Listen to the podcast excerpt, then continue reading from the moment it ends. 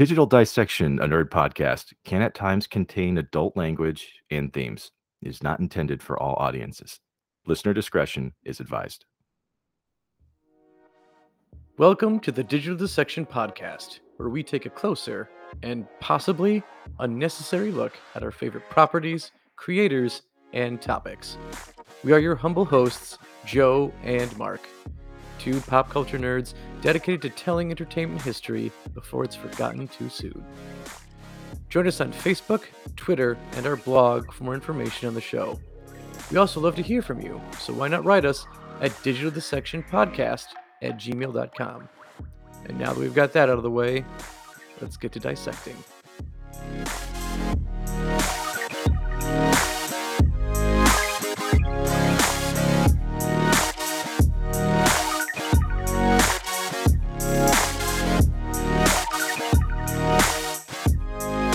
Hello, fellow nerds, and welcome back to Digital Dissection, where we take a closer and possibly unnecessary look at our favorite properties and creators. Today, we're joined by an absolute legend of TV and film, having over 180 credits to his name. This includes Conan the Adventurer, Seinfeld, Employee of the Month, and Mirror Mirror, just to name a few. He's advocating for change within the entertainment industry, making the world a better place for individuals with disabilities. We're honored to welcome Danny Woodburn. Welcome to the show, Danny. How are we doing today? Uh, I'm great. I'm great, Mark. Uh, and Doug and Nate and Joe. It's a pleasure to be here. We're excited to have you. And I'd like to add to the accolade one of my favorite creators of all time. And I think it was your first actual feature film was Jingle All the Way. Yes, uh, that was my first. Well, not my first feature, but my 1st Mhm. like big budget studio. I had done. Ah. I had made some smaller appearances, and uh, what was my first film? Oh, The Magic of the Golden Bear Part Three. Okay, so I I missed the first two. Um, with with believe it or not, Cheech Marin and Mr. T. Oh, Wow. Nice. Yeah, Ah. that was my first first feature. But yeah, Jingle was my first big budget, and um, uh, Brian Levant, the director of that, actually brought me in to to work on Flintstones 2, Viva Rock Vegas. So, and I still talk to Brian from time to time. And of course, Jingle just had their 25th uh, anniversary this past Christmas, so that was pretty mind blowing. Yeah. yeah. Oh, God. 25 years ago already. Yikes. To this day, it's still one of my favorite quotes is, uh, who said you could eat my cookies? Love it every year. Look at you Yeah, bringing out the Arnold impression. Look at you. Hey, I, I heard you have a- a wonderful one as well because I, I I saw one of your speeches where you've actually used it before. Nah. Um, so I'm sure that his accent's rubbed off on you a little bit. During, yeah, during come on, you idiot! Don't be, don't be an idiot! Come on.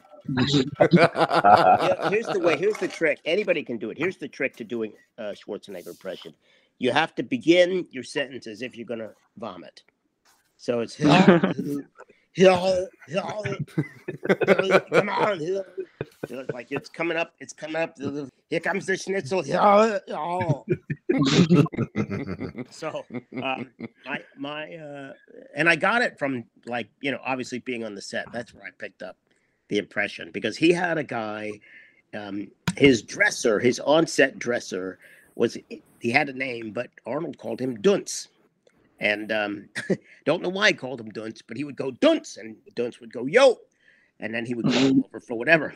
So my first day on the set, and I'm it's a scene where they're it's a scene where they're driving across the bridge. We're driving across the bridge, and Jim Belushi is singing this song he makes up, this like goofy uh, Christmas song in the in the car. It's a wide shot, but there's a little closer shot of Arnold driving by in the in the jeep, and so um, he's about to start. They're about to roll, and he yells "Dunce!" and Dunce comes running over, and, and he goes "Candy!" and Dunce reaches in like a pouch, pulls out a hard candy, and pops it in Arnold's mouth, and then runs out of the shot. And I was like, oh. okay, Oh, this this is how this is. this just This is weird. what Everything else, like before that, it seemed normal, but now, oh, Right now I now I know the key to becoming a billionaire. You have to be able to talk to people like that. Um, no, but he was a trip. He was a lot of fun, and you know, whenever you work on a show, there's always like the captain of the set, you know, Mhm. and you know the directors and producers a lot of times take can take a little bit of a backseat to some of these performers because they're just so uh, charismatic and fun, and Hmm. you can see why Arnold has had such a long career. You know. Uh, oh, so his his whole thing was that after a take, he would go very nice like that. You know, like we'd finish a take, and he would be happy with it. And he'd go very nice. So at the end of the run, he gave everybody hats that said very nice. You know, Wow. that was that was his thing. You know, that was his thing. Uh, yeah. So that I mean, Jingle, you know, proved to be like it's great to be in a Christmas movie because it just runs forever and ever and ever. Uh, Mhm. And I've done I don't know four or five of them, five at least by now. Yeah, and seriously, that movie is timeless. It also has the late Phil Hartman.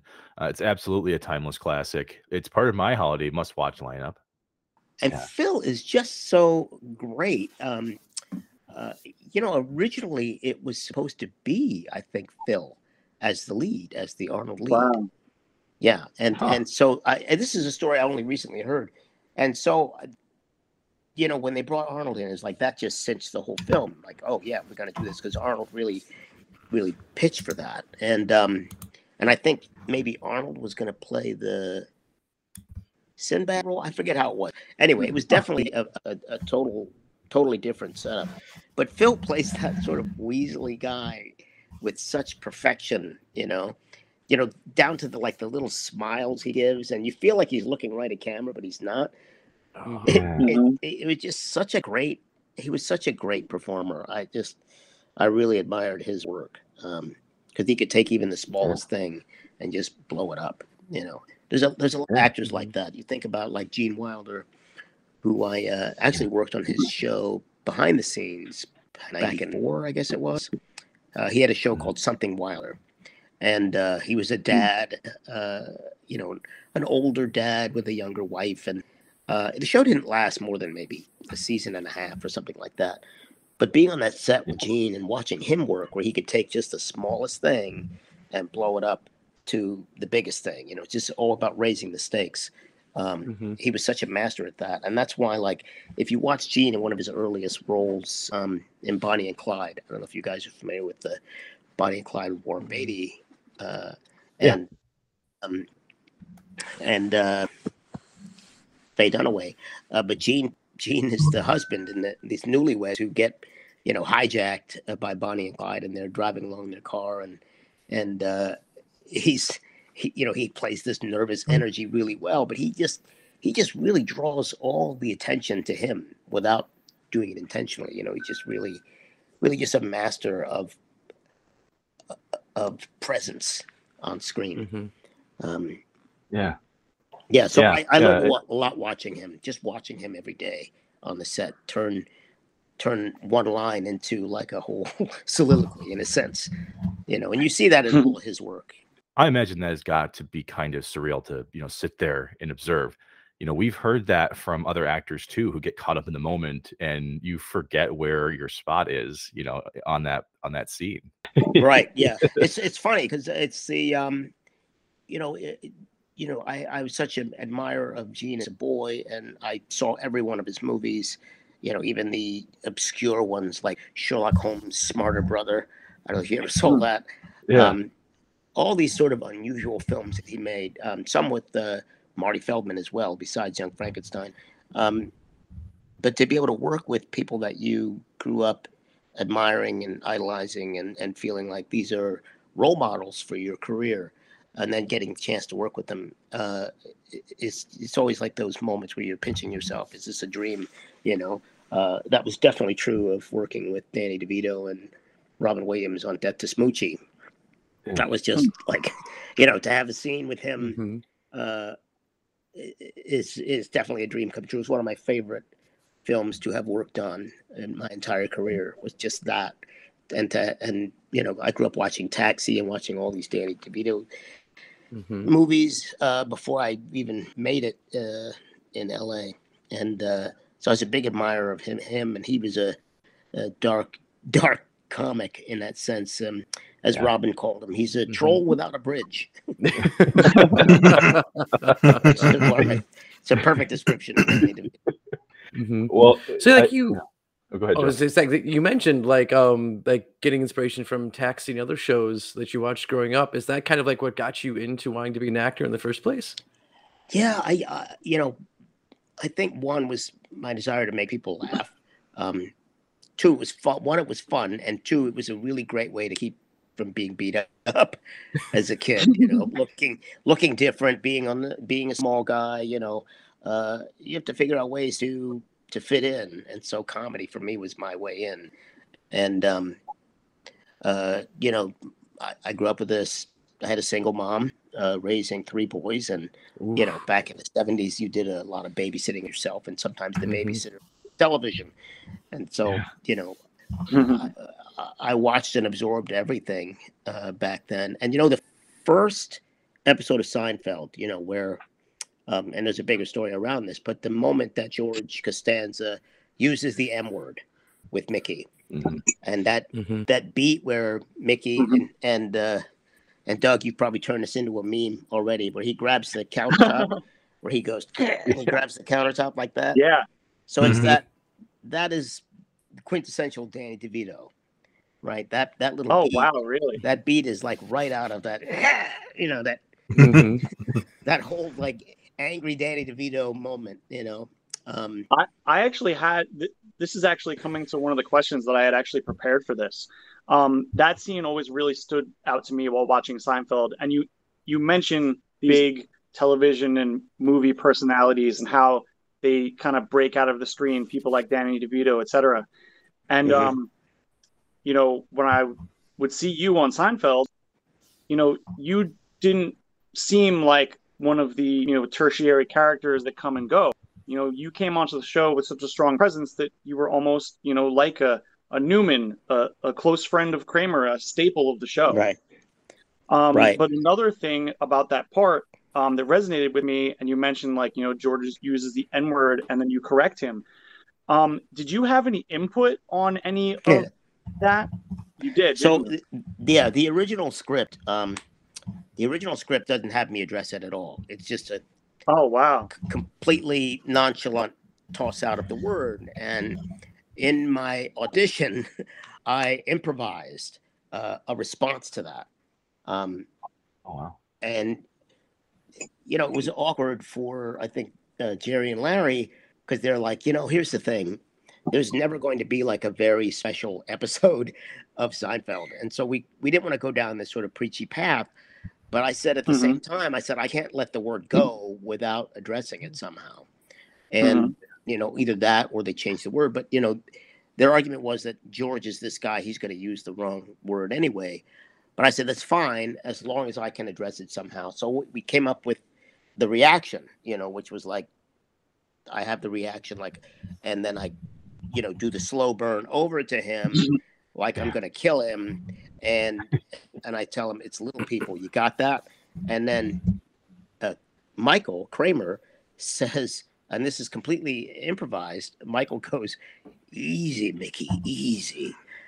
So Yep. that moment that that little my need to address that word and then michael's response in the moment totally built up who mickey was he was a guy that was ready Mhm. to beat the living crap out of you at any moment you say the wrong thing you do the wrong thing you are going down and so by michael going easy mickey easy it just cemented who he was and i, I think it, Mhm. it was it was key to the opportunity for me to keep coming back because it was it was a great way to show these exchanges between me and Michael always fighting one another, you know, or Yeah. me Mhm. me Mhm. always going after him because Yeah. he has like he screws everybody over, but I'm the only one that'll kick his ass for it, you I was know. about to say you always like burst into it, like when he stole your cirrhosis. I mean, it was just Yeah, from zero Yeah, to like 100 in just a second. exactly. Just that's all it takes, and and uh, there's so many great beats like that that I remember. Um, and you know, we Michael was such that like here's how a show runs. Uh, it's a five day, you know, five day rehearsal and shoot. So you rehearse for four days. You know, the first day is the table read, and then the writers go back and do what they can. So first day, I went right from my third callback right to the table read. Right, so it's like I went in, I did my audition with Jerry and Larry. We I talked to them about this this bit of business with the M word, and then um, they said, "Well, wait outside, but wait in the inner office." So that like resonated with me. Ooh, inner office. That means something. I don't have to go all the way out. I don't have to leave. I'm sitting inside. Um, so they went out and then they basically said thank you very much to the other guys that were out there auditioning. And then they came to me and they said, um, you got the part, but we're starting right now. Can you start right now? And I said, absolutely. Uh, and it's my very first sitcom. I had I had actually done stand-in work on another sitcom, so I knew how they ran, but I had never done a sitcom at this point. So this was uh, 1993, December 93 is when we shot it. Um, and uh, so we went to the table read and we got to that point, and um, that point where I'm supposed to fight with Michael. And uh, I, we're all at the table, but we go at each other across the table in the table read. And that sort of broke the whole. so that was like, uh, it's not normal, you know, to like physical in the table read, but we we made the choice to do that with each other. And Michael was a person who uh, rehearsal was very important to him. And the Mhm. way you would shoot is like you would do your scene, and then you know people would go back to their to their dressing room or their trailer or whatever, and they'd wait for their scene to come up again. So and Seinfeld usually had like 16, 17 scenes sometimes. I mean, you if you go in and count every time they cut to a new bit, you'll count like 17, 18, 19. Sometimes there's so many different scenes uh, that they fit into Mhm. 22 and a half minutes. You're like sort of blown away by how they can get so many in. Um, but he would say, Danny, like over here and rehearse this bit. So we would go, we would go and like some part of the soundstage and rehearse the stuff. And and the day we rehearsed the physical stuff, we didn't know it was written that like Mickey jumps on his back and Michael spins Mhm. around. And, and I was like, Jesus, I'm, you know, one of us is gonna get killed in this, and it's probably gonna be me. um, and I, I just, One of the best yeah, um, is um, where you're telling him to sit down and he's Yeah. wearing the, the, the tight jeans. yeah. Um, that's sit. one I could think of where, where you eventually attack him. Was that something that you rehearsed, or was that did you do at that point. I mean, I think that was like the third episode I did. So at that point, like it was established that at some you point just had it down. Mickey is going to kill him. Mickey will go for him. Um, it was just so established. But i- in those first moments of try, trying to come up with how it was going to be, I said I didn't like the sort of animalistic version of Mickey, you know, where he's, you know, clinging to his back or grabbing on his leg. And I said it really needs to be man to man, you know. Mhm. And I thought it's going to look much funnier too. This Michael's like six three and I'm four feet, and and you know if we if we look like we're completely evenly matched, you know, uh-huh. uh, it just looks funnier. And and I usually, of course, get the upper hand anyway. So it's rather than rather than you know I get the upper hand by jumping on his back. It's I get the upper hand going face to face with him, um, and it just worked much better. And it was also a lot safer. So that first moment where Yeah. where we grab each other um, in the first episode, and we, you know he's we're shaking around like this, and, uh, and he grabs my jacket, and he's hanging on to me and throwing himself all over the place while holding on to me, and I'm like I'm just holding on for dear life, but he we're bouncing around and he- he's doing all the work, and I'm just like I just got to hang on to him, you know, and make it look like I'm in control, you know. But he had he was the one in complete control in those bits, uh, except when I tackled him and you know nailed him to the ground or whatever. Uh, Mhm. Yeah, but I think my favorite fight is at the the double date, the yada yada The table. restaurant. Yeah. Uh-huh. Oh, Yeah. yeah. mm, Yeah, so Same that was- shirt. yeah, that was completely. that was just made up on the spot. Like whatever we were doing, it's just like whatever happens, happens. So, So so wait wait wait. So so who was the right choice, Karen or Julie? Like who would you have picked? I think I ended up with Julie, but I honestly would have picked Karen.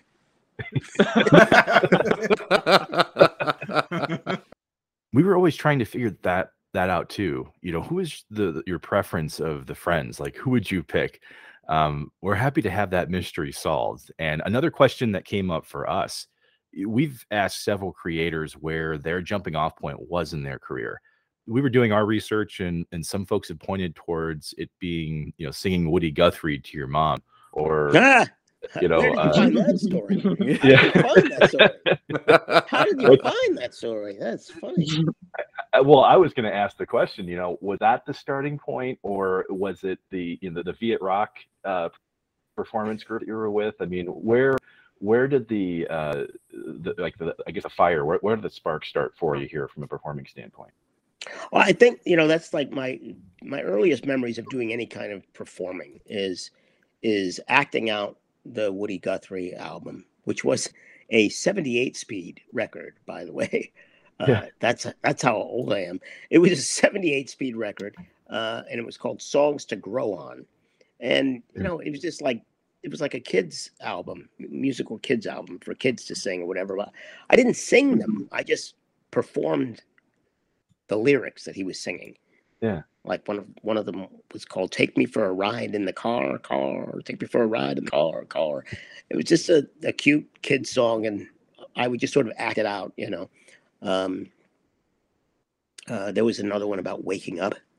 Uh, yeah, so I just as a little kid, I would do those, and then my other earliest, like in front of an audience, kind of a thing, was in first grade before the teacher, before Mrs. Lukens, who is still with us, before Mrs. Lukens would show up uh, to the class, and all the kids are in the class. Me and this boy, um, Roy Prouty, and another boy, Dave Reynolds, we sort of Keystone copped it, where I was on the run and I would run around the room, and these two guys would chase me. And just as they got close to me, I skillfully, I will say, took a chair and flipped it behind me, and the two boys would go tumble.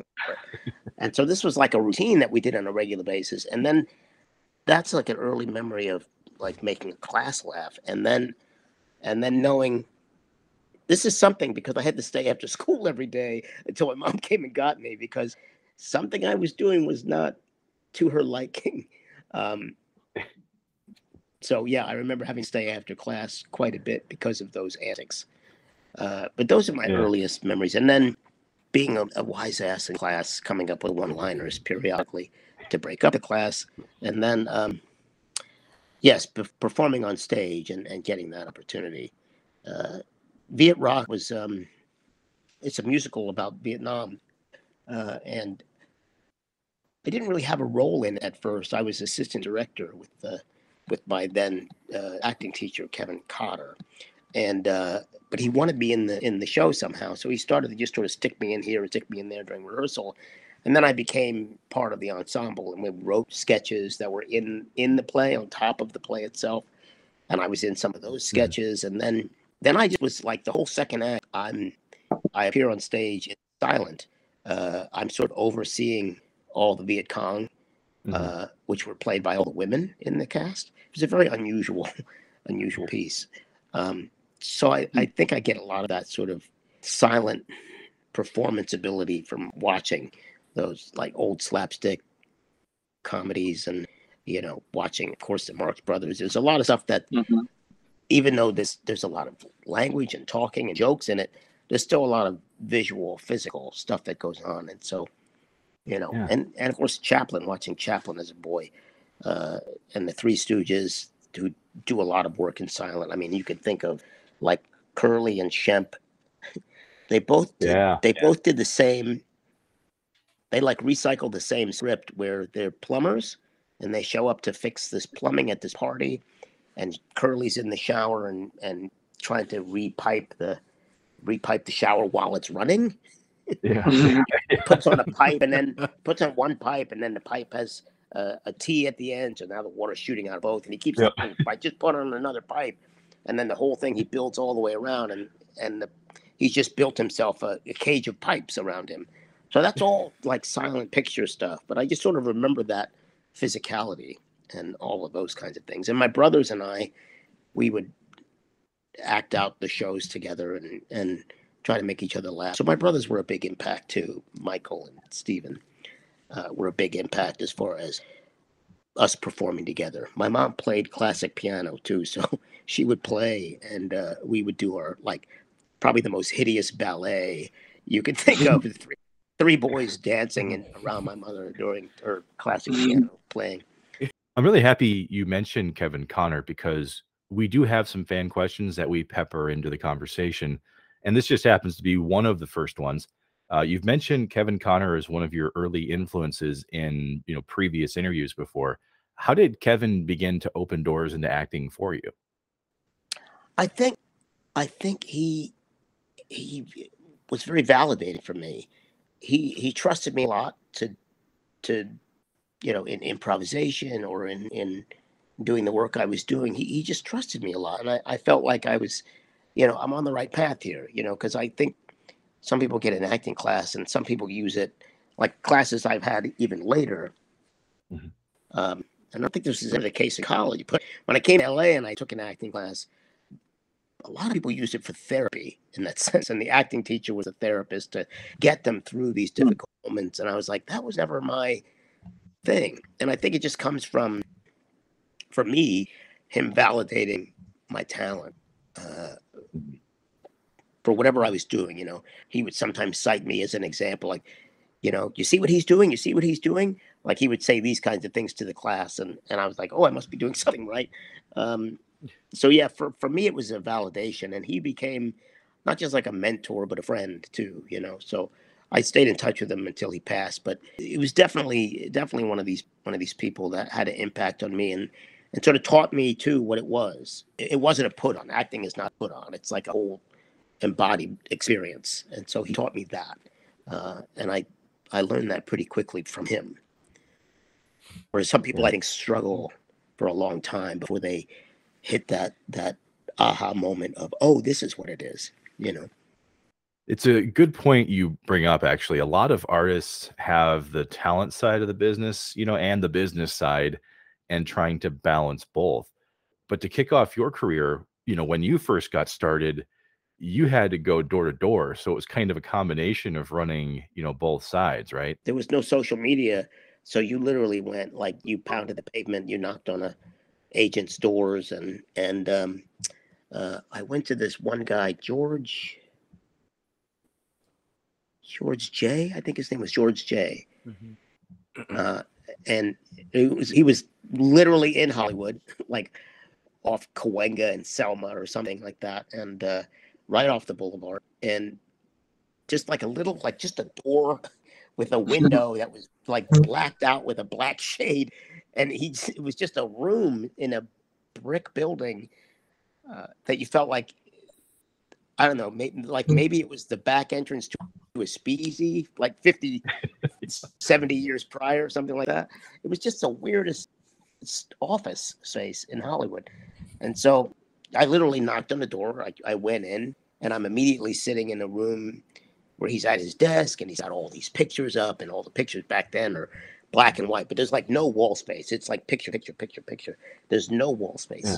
Um, and you know when you when you're starting out and you see all these pictures uh, of actors who you don't recognize, you've never seen them before, you don't know who they are, you're like immediately terrified. Like, oh, there's a thousand pictures on this guy's wall, and I don't recognize a single person. None of them are working. Um, uh, but I remember just him just being completely unimpressed with me.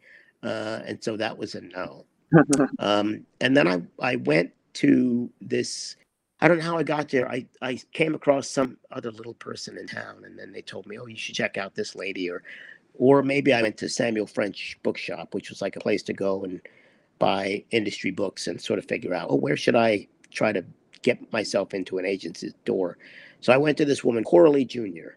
was her name. That was the name of her agency and her name was Coralie. Now, Coralie was very old school. She's actually a, a former uh, member of the Little Rascals oh, as wow. a little girl. So she was like really old Hollywood.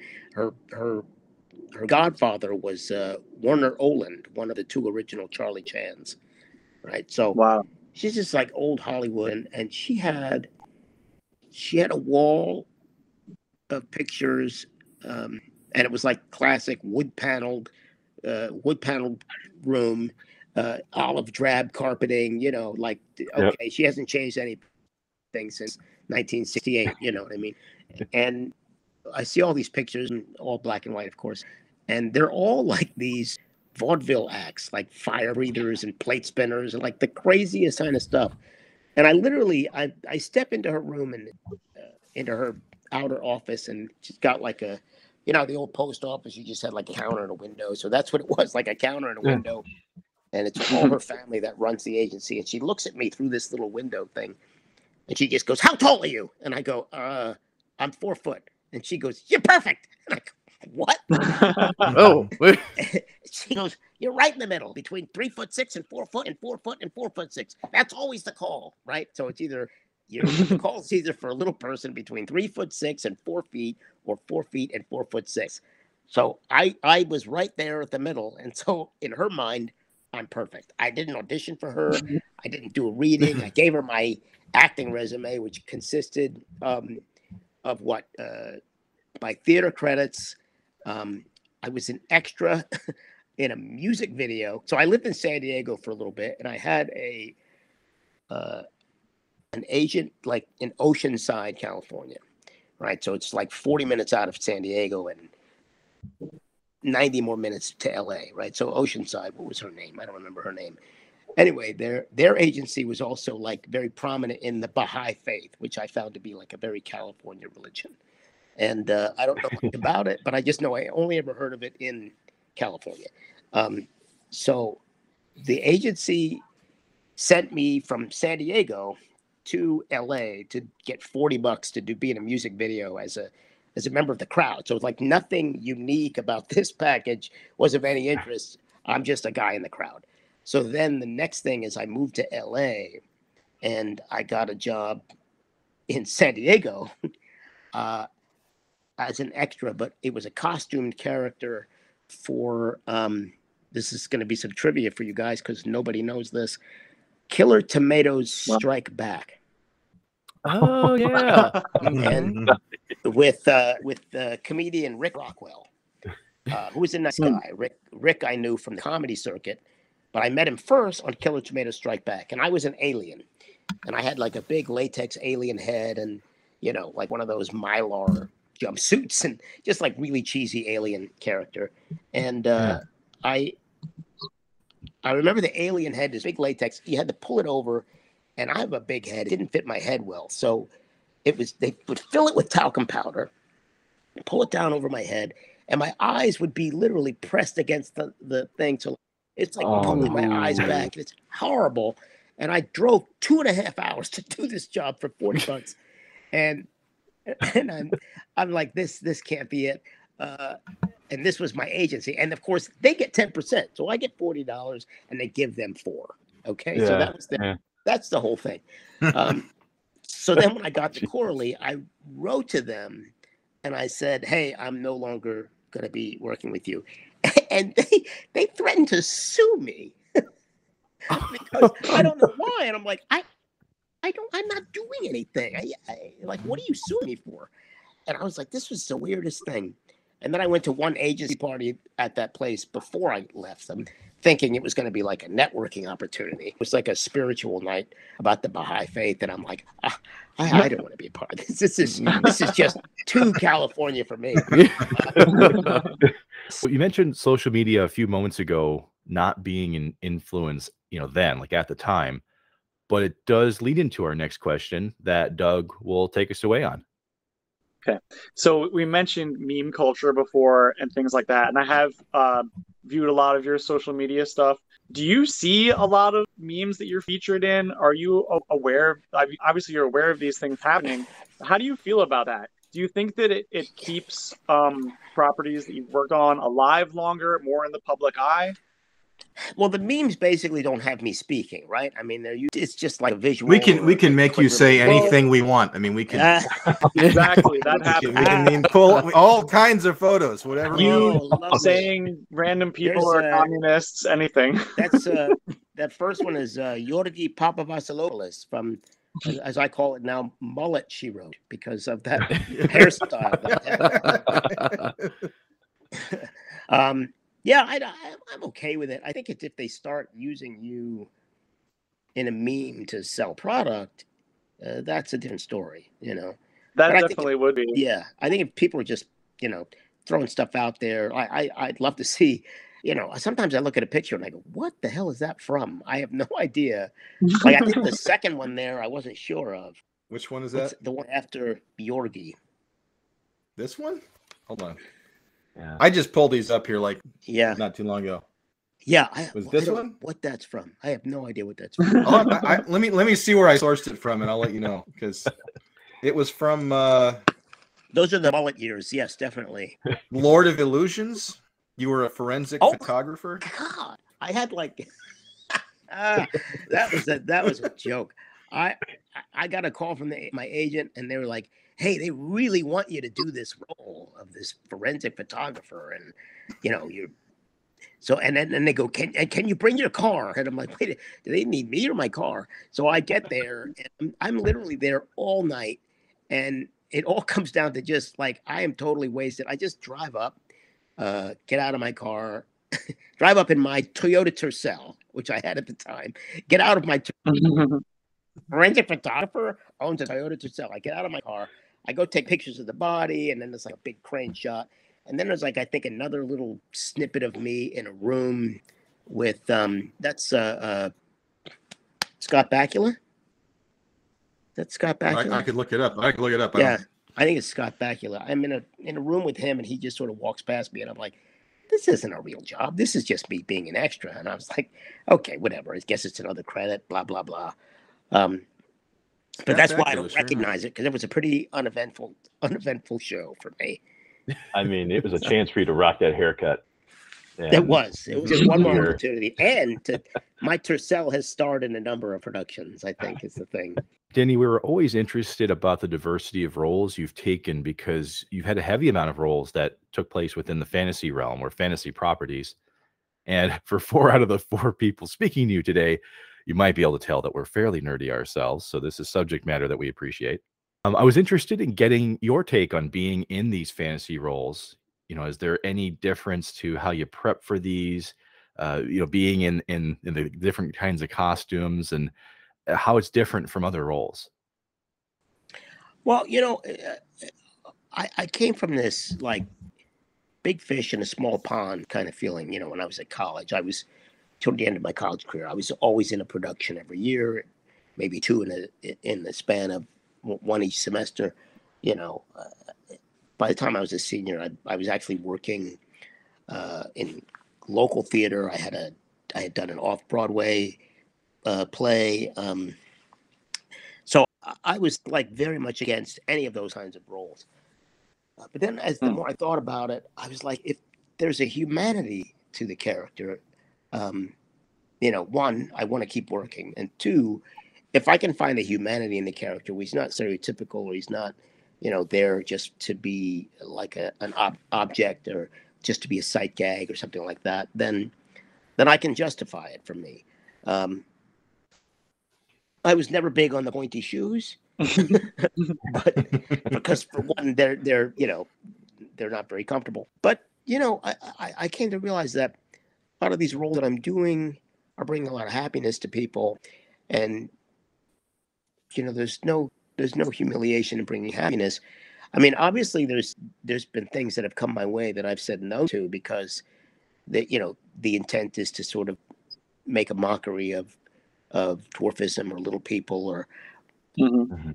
or to play off some sort of trope, you know, like a lot of times the tropes were around a pathos around size, right? So the assumption is a writer would make an assumption that oh because he's little he he hates his life, you know, which is just so not not the case. It's being a little person is more about why society doesn't accept you as opposed to why you don't accept yourself, right?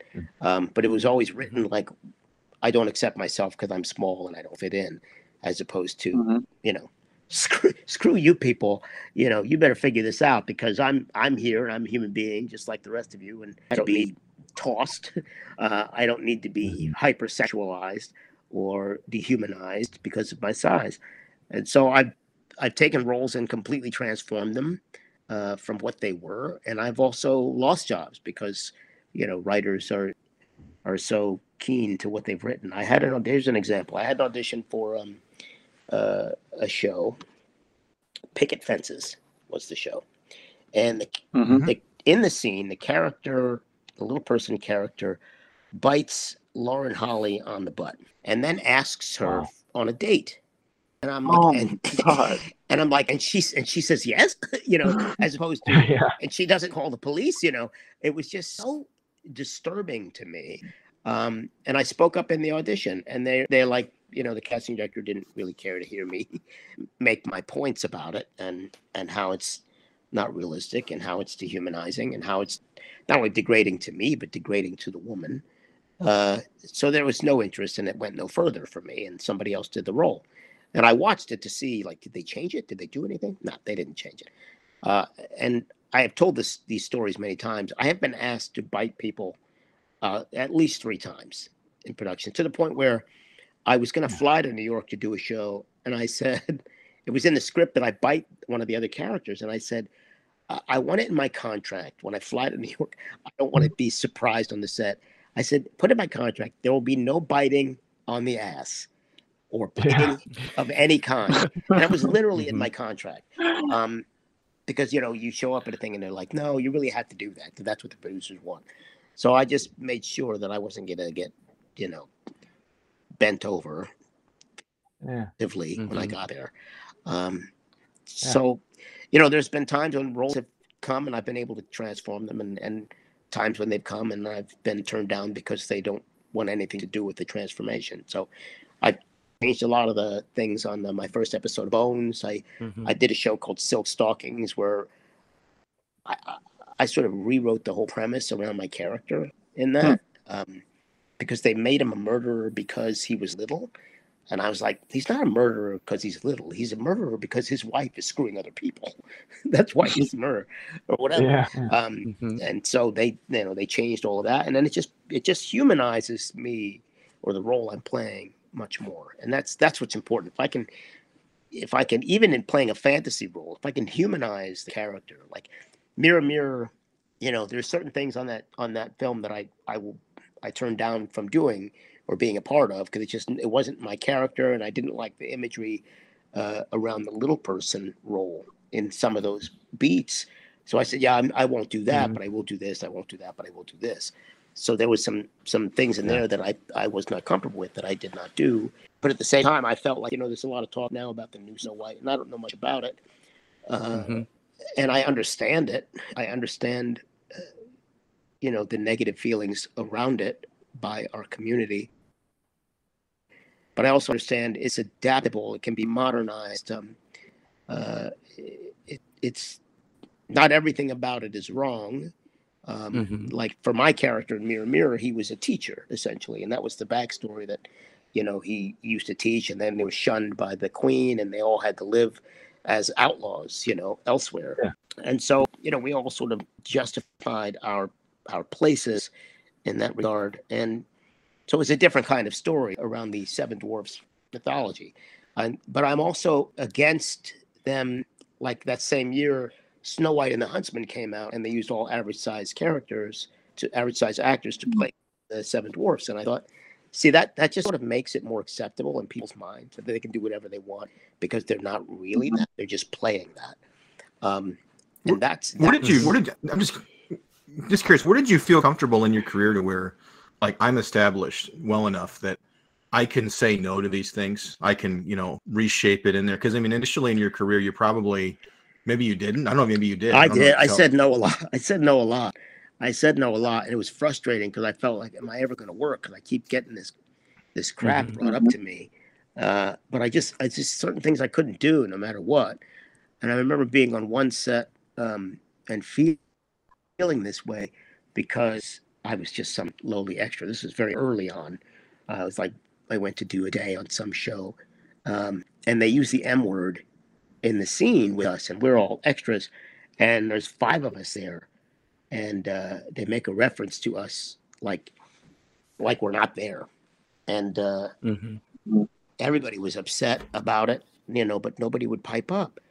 And um, so I, I said, look, this is, I said to the lead, and I don't want to drop his name just because it's so old. Uh, Mhm. But I said to the lead, look, this is this is a hate word. This is a hurtful word for our community, and you can't just sort of bandy it about without without the recognition that it's a hurtful word. And um, so they changed it in the scene that we were in. Uh, they changed it. Uh, so they go, uh, so one actor walks up to the other actor and goes, got midgets?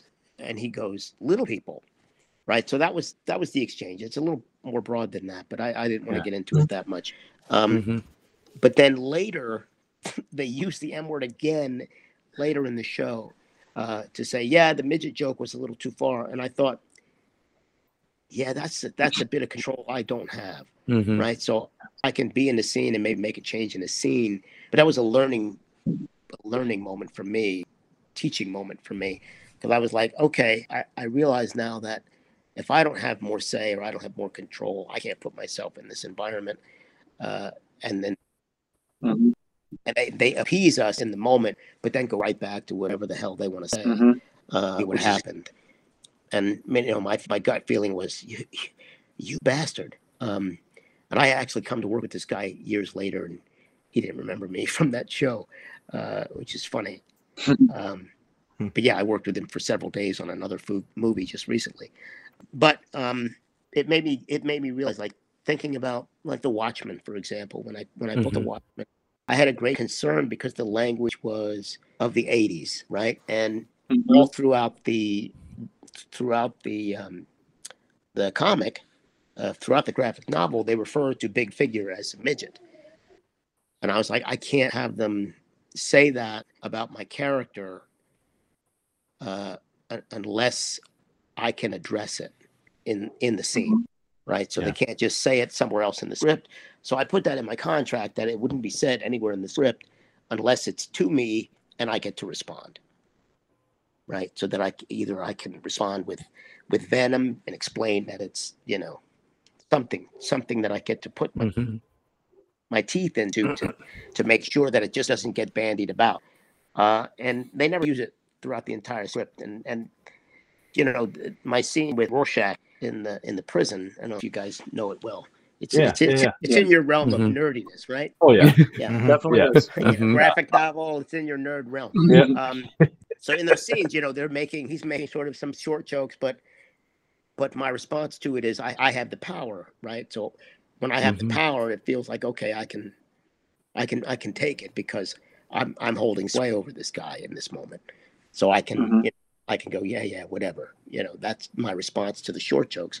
But uh yeah, that that moment from 1992 or whatever it was, pre Seinfeld, was a teachable moment for me. And and then of course Seinfeld, when they said it, I was like, I can't let it not be addressed ever again. Yeah. The one in Seinfeld, um, obviously that was viewed by millions and millions of people. Do you Mhm. think that that that had? I mean, to me, that probably had a very big effect on our culture and the use of that word at the time because it was viewed by so many people. Do you think Well, you that? know, you it's, it's that? funny. I, I I like to take some credit for it, but I really can't because this here's the thing. Billy Barty had been talking about this for quite a while. I mean, you can go back Mhm.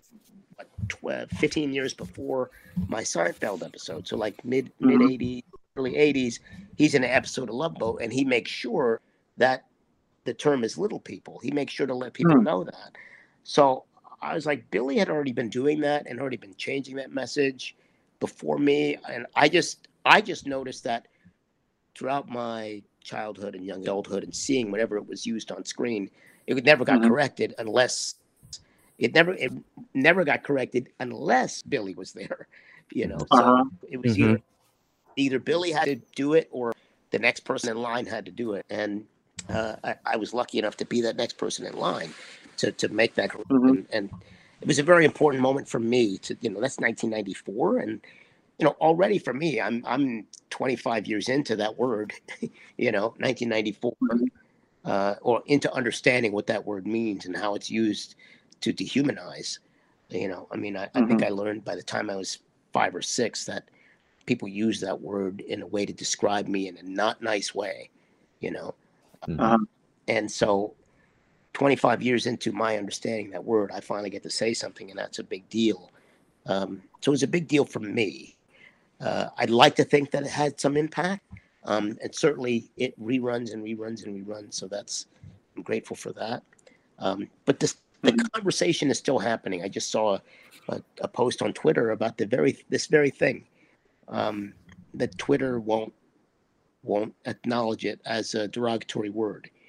Uh, Wow. So Wow. so that's that's that's an issue. You know, they'll they'll Mhm. they'll consider many other words to be derogatory, but they they won't acknowledge that.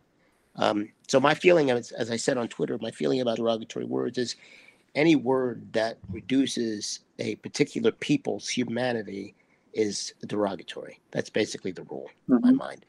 And so if the word is used to eliminate a person's humanity, then eh, let's take it out of the vocabulary of hate. Yeah. You know, Mhm. I mean, as, I realize as an artist, as a writer, you're going to use it. You're going to create these these places. But I think if we have until we have a universal understanding, Mhm.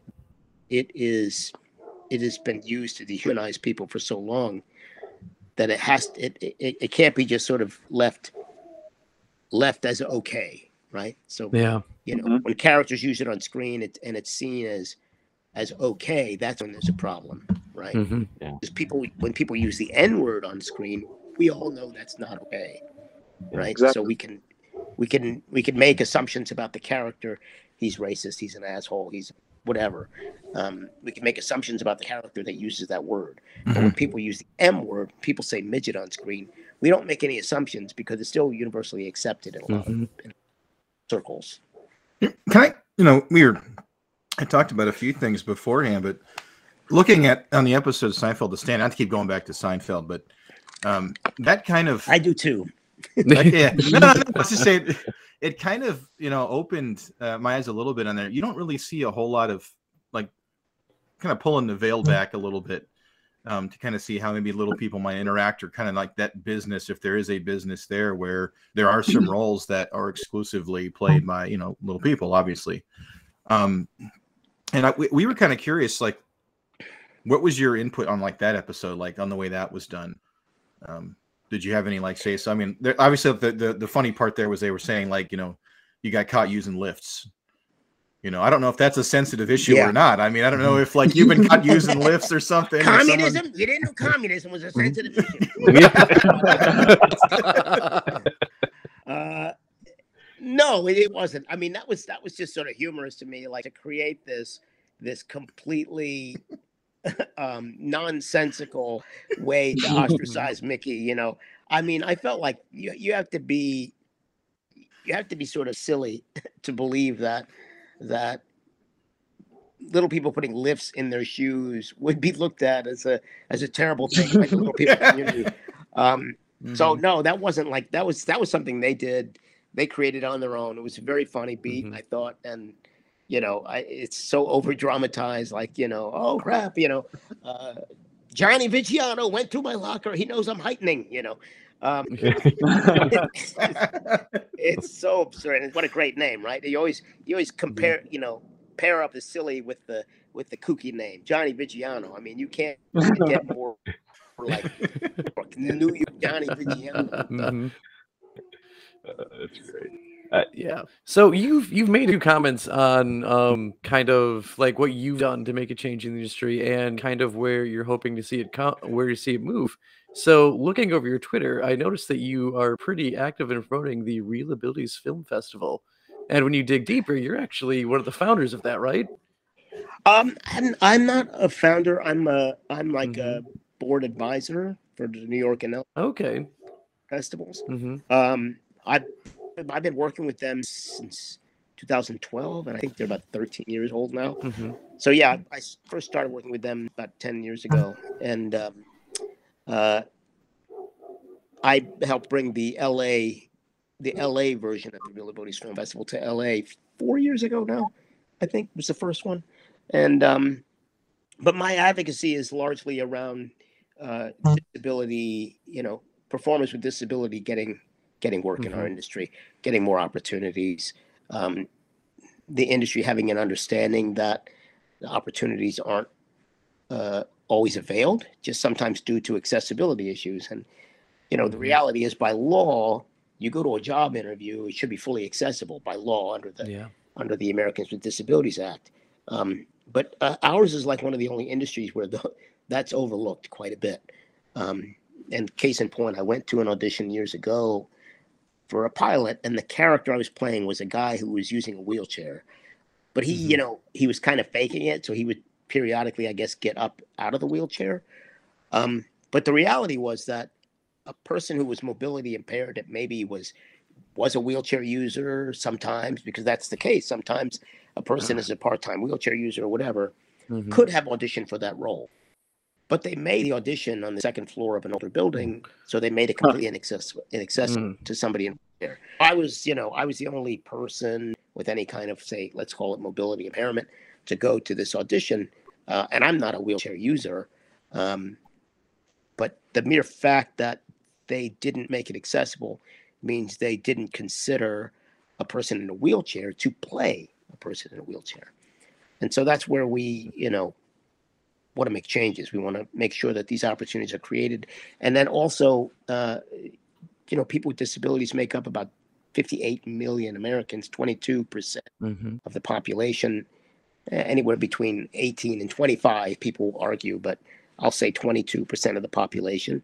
And um, the fact of the matter is that that these opportunities are not there, not just for the roles of characters who have disability, but for just to be like the person next door or you know pizza delivery guy like a pizza delivery guy that you, like a friend of Mhm. mine once played a, a driving instructor and he's a double hand amputee so it's a great scene with him as a driving instructor and he has these two hook hands you know that he uses every day in his everyday life so um Mhm. Oh, but why can't we see that kind of thing more often you know Mhm. that seeing people with disability in everyday life and you know you go out you go to the grocery store you'll see a person using a the special cart or the or their own wheelchair or Mhm. uh, you know somebody who may be deaf um, working somewhere else you know you see these people in your everyday life so why can't we see these people on screen in in what would be considered everyday life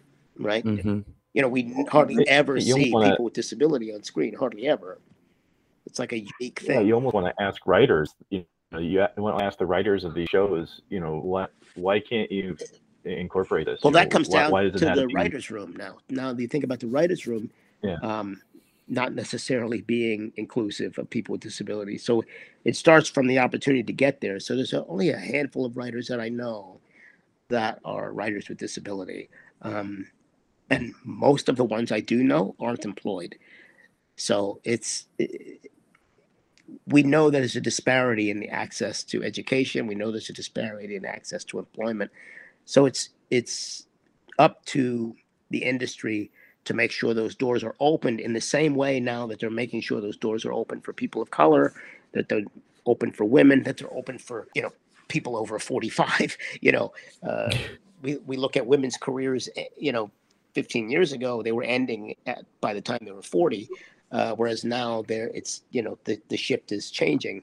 Um, and then we look at the Oscar So White campaign from 2016, and we watch the shift uh, of creating more opportunity for people of color in this industry for the LGBTQ community. Mhm. Um, but in that, in 2016, when all of that was going on, people with disability were not only excluded, but by some organizations intentionally excluded.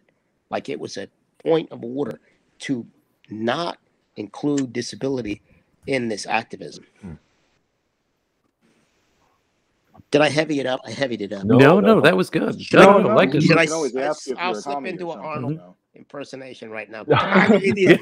You got to let the man in the wheelchair. You got to let him be on the screen. Come on. no, no, no. Like, Well, I think that yeah. was that was a great direction to take it. Um, because these things need to be talked about. Uh, I, uh, my sister has grown up um, with spina bifida, so she has a pretty severe physical impairment, and I see her struggle with like even the simplest things like getting a dentist appointment when she is trying to work off of disability, and she doesn't have insurance, and there's supposed to be providers in in my hometown taking care of that, and they basically like brush her off or tell her to call back tomorrow and she ends up missing out on these services because she has to work twice as hard just to get the things that the rest of us just have regular Right. access to. Right. And the thing is that our industry can really change that because the more we tell these stories, uh, like a story like your sister's. The more we tell these kinds of stories on screen, then the more society acknowledges that there Mhm. is a disparity. There's a disparity not just in education, opportunity, but also healthcare. Uh, it, it, it's it's astounding. It's astounding to me that that your your sister has to uh, endure this kind of bullshit just to Yeah. get like what did you say a dentist appointment Dentist. Yeah. Dentist just to go to the dentist. Mhm. Uh, it's you know, and you know, people. This is like the language of disability is changing all the time. So people say, "Oh, you know, special needs, special needs," and uh, a friend of mine says he argues, "My needs aren't special." You know, Yeah. right? So your sister just wants to go to the freaking dentist. Her needs aren't special. She's Good just point. supposed to be No. to the dentist, right? Mm-hmm. So, yeah, it's uh, that that kind of stuff sort of makes me really angry.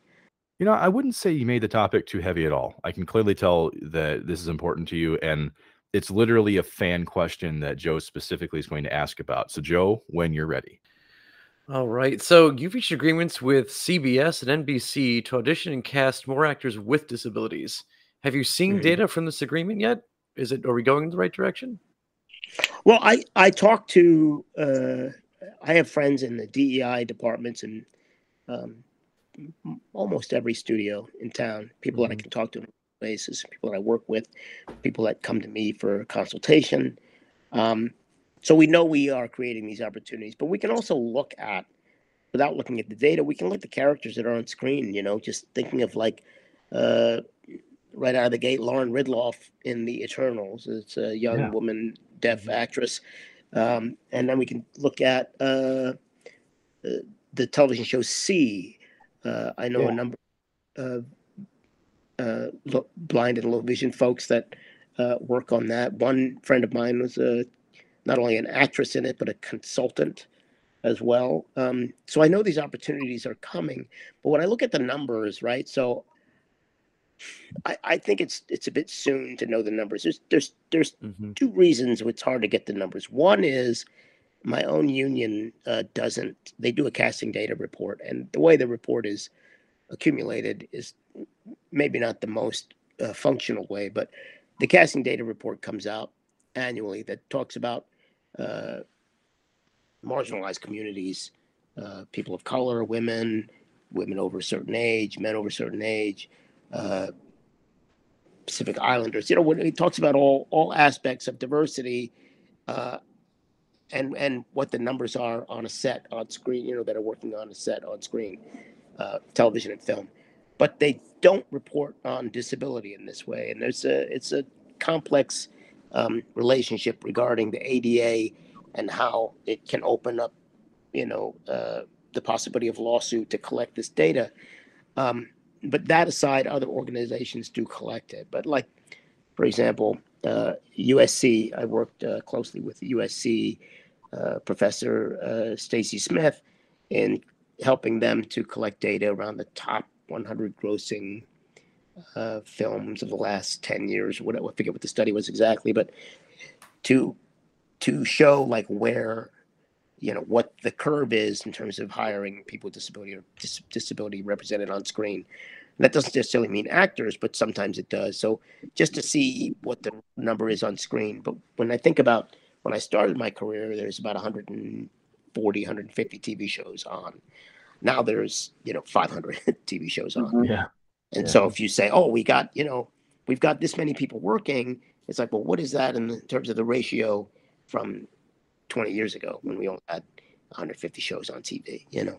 So Yeah. it's it's tough to know exactly where we are in the game just because the studies aren't aren't always being done. They're piecemeal. Like UCLA puts out a Hollywood report every year, uh, you know, in terms of diversity in Hollywood, and they call it diversity in Hollywood but they make they don't even use the word disability in the report. So they never Yeah. even acknowledge it. They never look for it. So it's still a battle in a lot of areas to make these changes. And you know part of my day-to-day work besides being an actor is talking to uh, diversity equity inclusion departments um, around this industry. Cbs i have close relationships there. Uh, amazon netflix i've talked to pretty much everybody um, I worked with the Ruderman Family Foundation for four years, basically bringing them into this industry, like hand holding them through the door and introducing them to everybody that they've essentially met up to this point. Um, and they've made you know great strides like that, like those uh, casting opportunities and and getting a bunch of actors to sign commitments. Mhm. And you know I've had sit downs with like um, Bryan Cranston, my old castmate, after he played the character in a wheelchair. You know I talked to him about that, and I said, look, this is uh, this is an area that's you know pretty sensitive uh, to our community. And he said, well, you know, the PR people seem to have handled it okay. And I go, that might be the perspective, but the reality is Yeah. this is this is going to brew and brew and brew. And uh, so I just wanted an opportunity to talk to you about it. So we met, you know, over coffee and just chatted for like an hour. Uh, he was in New York doing a network on stage. And so we we talked for a long time. You know, we caught up. We did all the old Seinfeld fun stuff. You know, Tim Whatley, the old Tim Whatley dentist stuff. But you know, he's a guy that has a voice, and and so we came up with this sense. I said, look, if if a marquee name is going to be committed to doing a a role like this, I understand that. I understand that you need to sell tickets, whatever.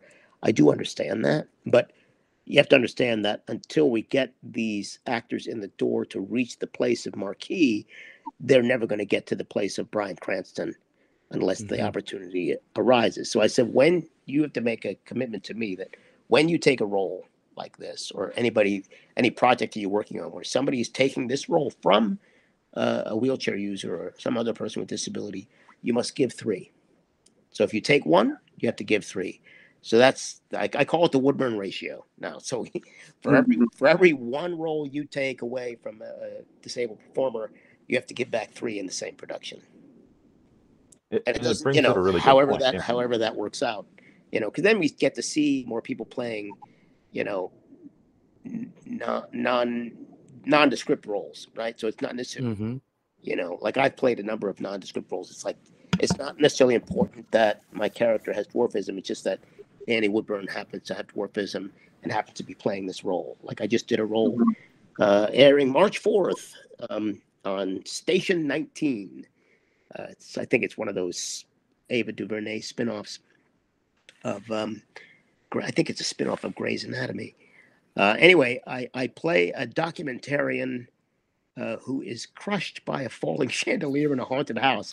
And I, I, have, I have to be I have to be rescued by Station 19, and um, but you know, there's nothing in there about my size. So that's what I mean by nondescript role. There's no, Mhm. you know, Mhm. I just happen to be in this package playing that role. You know what I mean? So th- that's that's the thing when I think it's important to have opportunities for people with disabilities to come in, be in their package, mm-hmm. and play that role. And you know, I, I laid down the whole day, so they could have cast somebody who's a wheelchair user. You know, they basically moved me from the floor stretcher and carried me out on a stretcher. So I I never walked the whole day. You know, Yeah. Uh, uh, Wow. and mind you, it was terrifying being on that stretcher because it was raining that one day in Los Angeles. It was raining, and they were coming that old house in West Adams district, which is has these big old beautiful mansions from like the early 1900s, turn of the century mansions, and some of them have been untouched since the turn of the century too. And uh, I just remember these these EMTs carrying me down this on the stretcher, um, and just being terrified that they were going to slip on the wet steps, you know. And that's you know, then my career ends. but um, like I said, I it could have been anybody in that role. Somebody who is mobility impaired, somebody who's in Mhm. a wheelchair.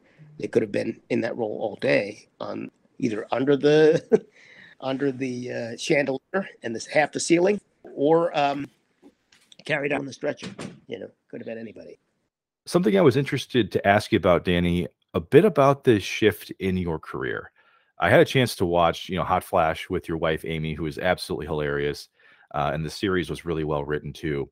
After looking at your current projects, I did notice Gumshoes uh, as well, that represents uh, individuals with disabilities, particularly you know younger actors, and wanted to know if you could talk to us about this project and where it is in its development.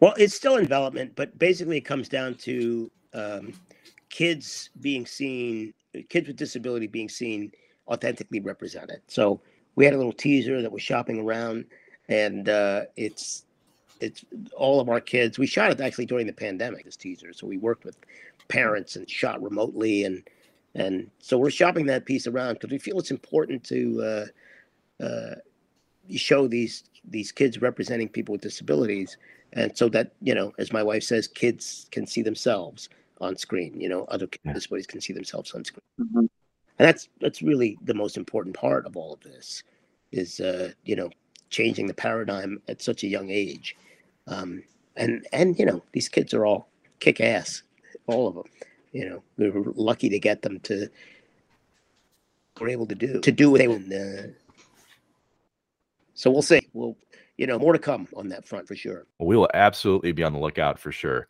Which this actually brings us to our last fan question of the day, which Nate will help us out with. Nate, when you're ready. Yeah, yeah, sure. You know, I of course my, my favorite Danny Woodburn appearance is actually in uh, Employee of the Month. I thought your appearance there was hilarious, and I don't know if we have any time to talk much about any of that, but you you came into that and just just beat it down. I mean, you were fantastic in that I, role. you know I, I get lucky because i play a lot of assholes and You looked they- like you were having a great time though. Like you were smiling oh like yeah ninety percent of the time, beating on uh, was it Tim Bagley and that just beating Tim up on him. was fantastic, fantastic actor friend. Um, yeah, we we you know we're all like they were all like groundlings and stand up comics, and it, it, it was just laugh after laugh after laugh for us. So, um, yeah, be, being able to like like stretch the limits of what is socially acceptable. Uh, Yeah. and being able to play that role on screen, you know, 'cause that was like I was just an abusive bastard. I'm the abusive older brother to Tim Bagley, which is like, there's the irony. Um, uh, and you know, I got to make up lines, and probably some of them you don't even catch. Um, I think one of my favorite ones is when he's playing baseball, and uh, I said, "You you couldn't hit those balls if they were on your chin." I think it goes by really quickly, and like not a lot of people catch it. Was that an original of yeah, yours that was, or was that in the that script? Was mine. That was mine. um, but you know, and Tim's a good sport to take that beating like that, and he's he, he- you know, he plays the a really great. You know, he's got this sort of Don Knotts element happening. You know, nervous Nelly around around my character, and uh, you know, we just it was just such a fun shoot because it was just a lot of, you know. Also, we were in a Costco like at we started work at like ten o'clock at night.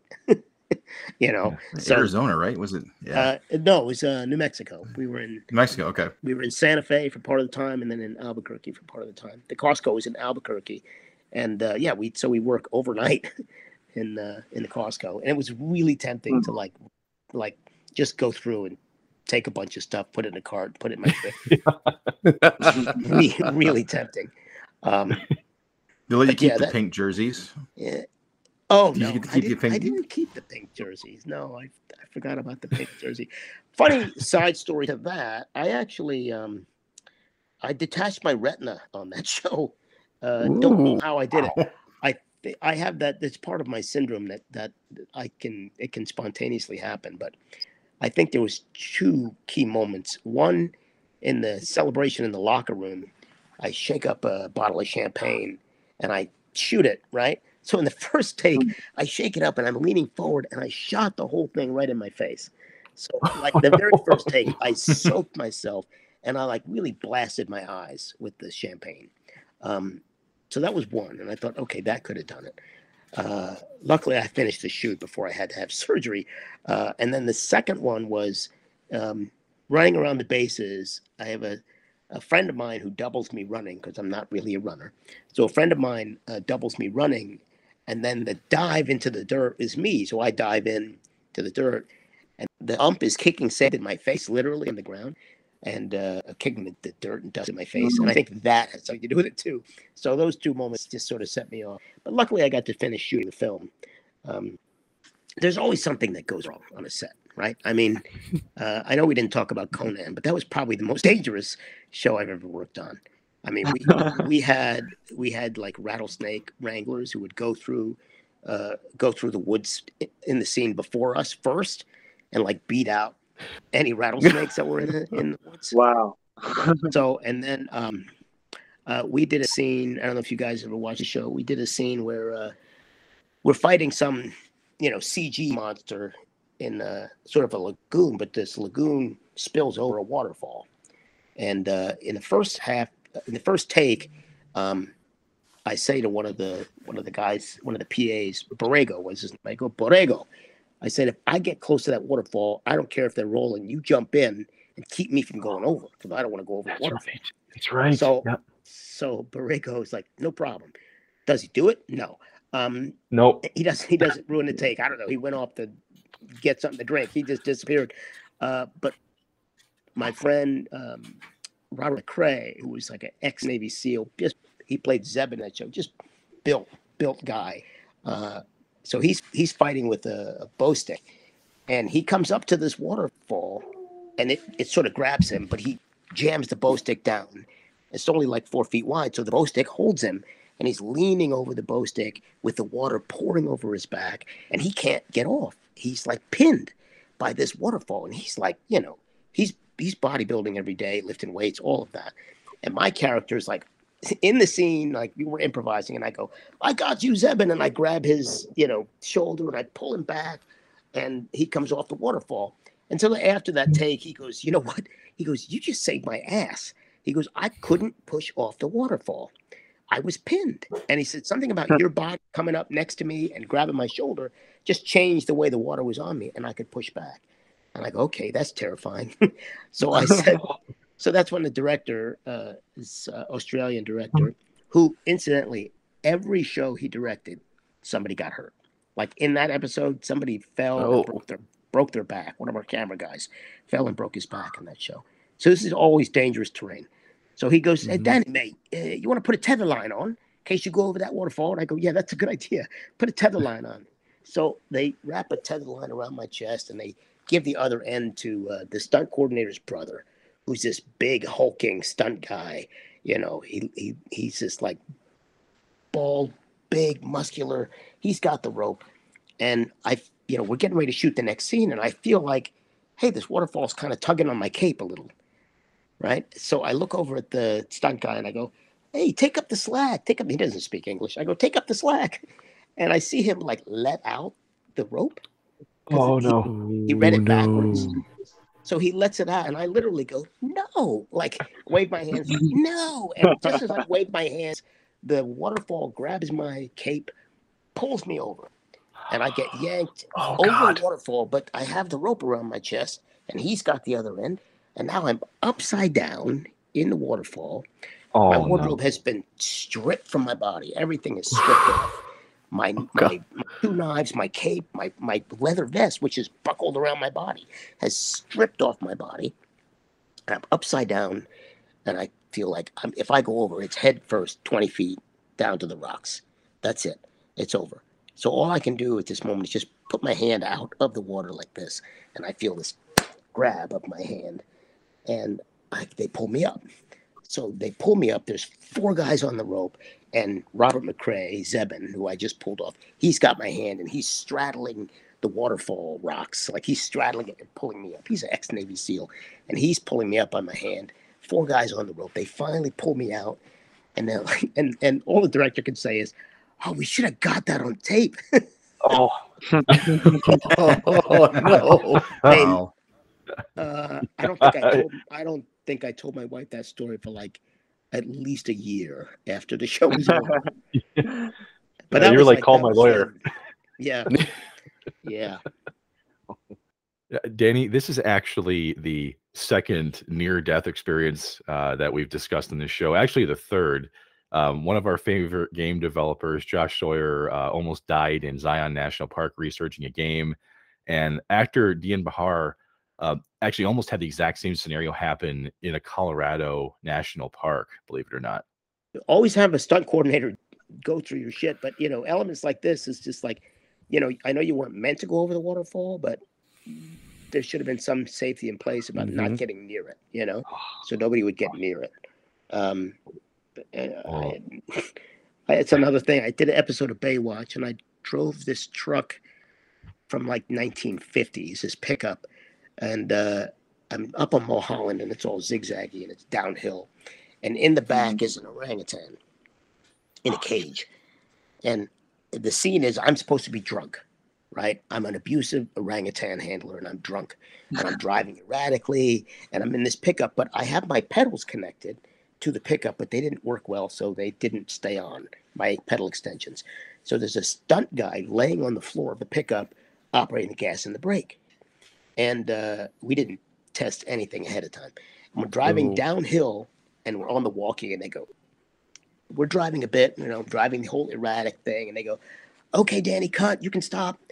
And uh, so the stunt guy's he stops gassing and he's pressing on the brake, and nothing's happening. He goes, "I can't Oh no. I can't press it. So now we're just heading downhill. He's on the floor. I'm in I'm in the driver's seat, and there's an orangutan. I mean, you can't beat this. There's an orangutan in a cage in the back of the pickup, and I'm like, this, this is it. This, this, this is the end of it. Um, Mhm. But I he was on a thing, and then I took off my belt and slid under the wheel and put both my feet on the brake with his hands, and we finally were able to stop this old pickup. truck. like you know, just something simple like that, where you think Mhm. the pickup truck will stop when you hit the brake, right? you would hope. You would hope You would that's what would happen. well, uh, Danny, we really appreciate this opportunity uh, to hear this shared knowledge from the field. You know, we don't just like to explore individual titles, but stories like this that don't always get told. So, in tradition, we'd like to offer the floor to you um, to have you share what's coming up in your life and uh, anything else that you'd like to to bring to the audience's attention today. Well, I would invite people to check out um, the ReelAbilities Film Festival website, see when the next festivals are. A, a lot of our stuff is online, obviously. Um, we're hoping the next festival can be sort of a dual in-person online event. That'll be in New York in in uh, April, um, Mhm. and also over the last two years of the pandemic, I've been co-producing uh, this thing called ADA Lead On uh, which are events for people with disabilities to perform, speak, be advocates on screen. So there's like there's about seven different episodes, starting with the first one uh, celebrating the 30th anniversary back in uh, 2020, um, and then we did um, uh, a couple of pilots called Black Future Month, ADA Lead On Productions Black Future Month, and we did ADA Lead On uh, National Disability Employment Awareness Month. So there are these series of, of pieces where we profile talent um, that hasn't been seen before. You know, rappers, performers, dancers, all people with disabilities, and everybody gets paid uh, from our sponsorships that we get. You know, which include like uh, AT and T, NBC, CBS Studios. You know, we get these sponsorships, Sony. Um, and so we our, our goal is to make sure that we pay our performers and our speakers, give them some kind of a stipend, and then get them IMDb credit to help their career, and then maybe get them a little attention, a little profile attention. Uh, so that's uh, uh, leadonada.org. You can check that out there and see those those seven pieces that we have. Um, and then, of course, ReelAbilities, R E E, real reelabilities.com or .org, one or the other. You'll find it. and then March 4th, of course, Station Station 19. You can see me uh, smashed, nearly crushed to death by a chandelier. Well, Danny, we know you'll absolutely knock this role out of the park, uh, even from under a chandelier, and we can't wait to see it. Ladies and gentlemen, Danny Woodburn, thank you so much. Thank you, guys. Thanks for having me. Thank you so Thank much. Thank you. Mhm.